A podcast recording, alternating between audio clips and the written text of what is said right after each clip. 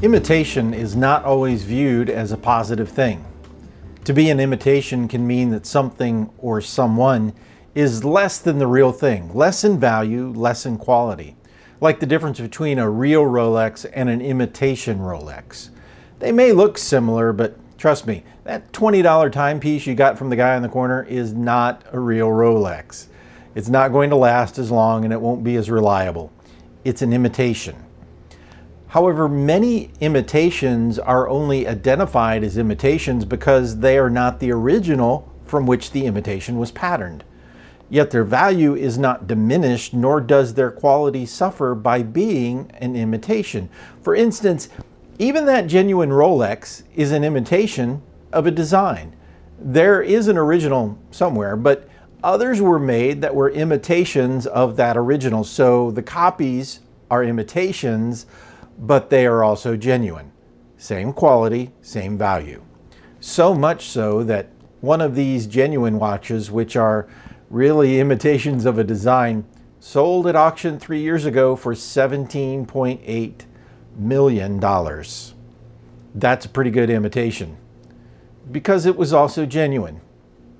I hope you're following this because Paul tells us something very important about being an imitation. Imitate God, therefore, in everything you do, because you are His dear children. We are to imitate God, but not as cheap knockoff imitations without value and without quality. We are to imitate Him closely in mind, heart, attitude, and effort, holding to His value and standards.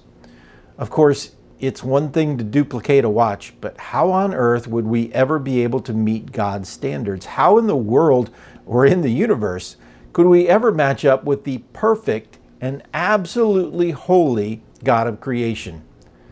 Easy. It's who we were made to be. It's what we were created for. We are God's dear children, designed for the very purpose of imitating Him in all we do. It's not just the why, it's the how. As His dear children, Paul goes on to tell us what that looks like. Live a life filled with love, following the example of Christ. He loved us and offered himself as a sacrifice for us, a pleasing aroma to God. Jesus Christ was the original Son of God. He then became our pattern so that we could become imitations, genuine imitations, reflecting and operating the value and quality that God intended for each of us.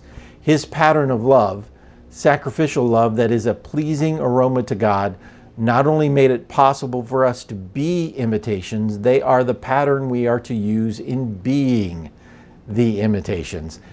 And notice it's not a life that shows love from time to time. It's not love that happens when the crowd is watching or when we can get credit for it. It's a life filled with love. And when we are filled with love, there is no room for anything else. There's no room for hatred, no room for apathy, no room for unkindness, no room for unpleasantness. So be imitators of your Heavenly Father today. Genuine, pure, love filled imitations. The kind of imitation that is timeless. Have a great day and keep the faith.